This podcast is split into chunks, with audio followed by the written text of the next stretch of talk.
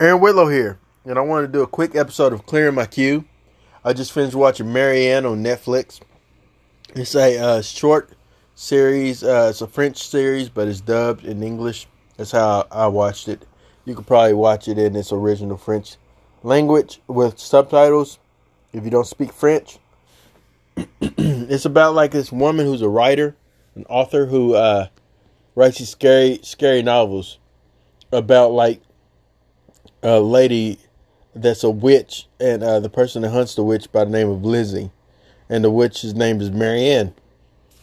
the witch cannot lie about her name. So if you ask anyone if her name is, if you ask someone that's possessed by Marianne, if their name, if they are Marianne, then she has to say yes.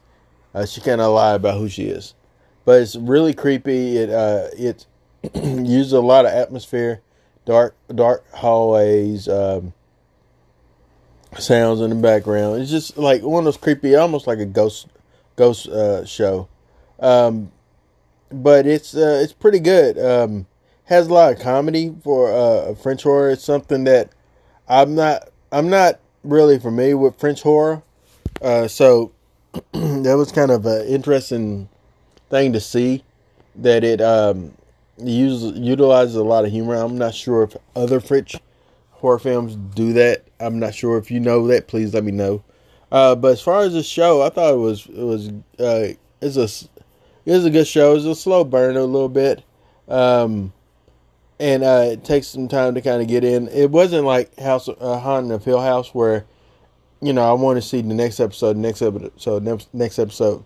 This one, I had to pace myself. Uh, also because it has a lot of creepiness to it. Not saying that the Haunting of Hill House didn't, but this uses a lot of creepy imagery, and that kind of sticks with you. Um, but yeah, I, I, absolutely enjoyed it. Uh, I I can't wait to see, you know, what happens in, in uh, if they get a second season.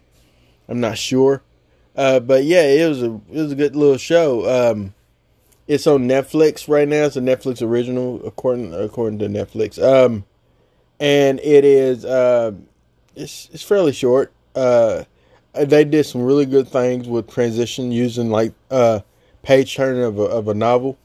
Um, it's you know I thought it was really really good. Uh, really really interesting. Uh, if you are interested to see it, check it out on Netflix. I'm gonna give it. I'm gonna give it four and four uh four and a half markouts out of five. Because I thought it was good uh, enough to for me to see the next season when it happens, but um, yeah, obviously still uh, I had I wasn't really used to French horror, um, so it had to I had to in in the dub in the English dub. it's you know it can it can sometimes be jarring, but I absolutely liked it. I think that you should watch it if you're into horror films. Um, give it a shot.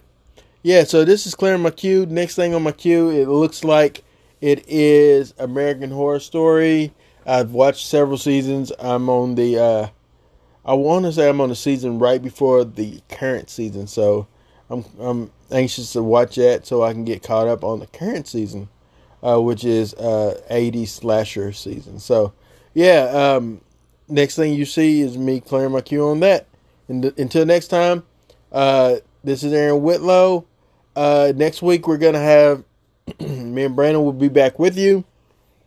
We are going to uh, be uh, looking at doing the best of with uh, Rocky, um, including Creed, and then we're to do the uh, also uh, slashers only, and we're to be slashing it up with a little Leatherface and Texas Chainsaw Massacre. So until next time, this is Aaron Whitlow, and I am one half of the Mark Out Movie Podcasters, and thanks for marking out with me.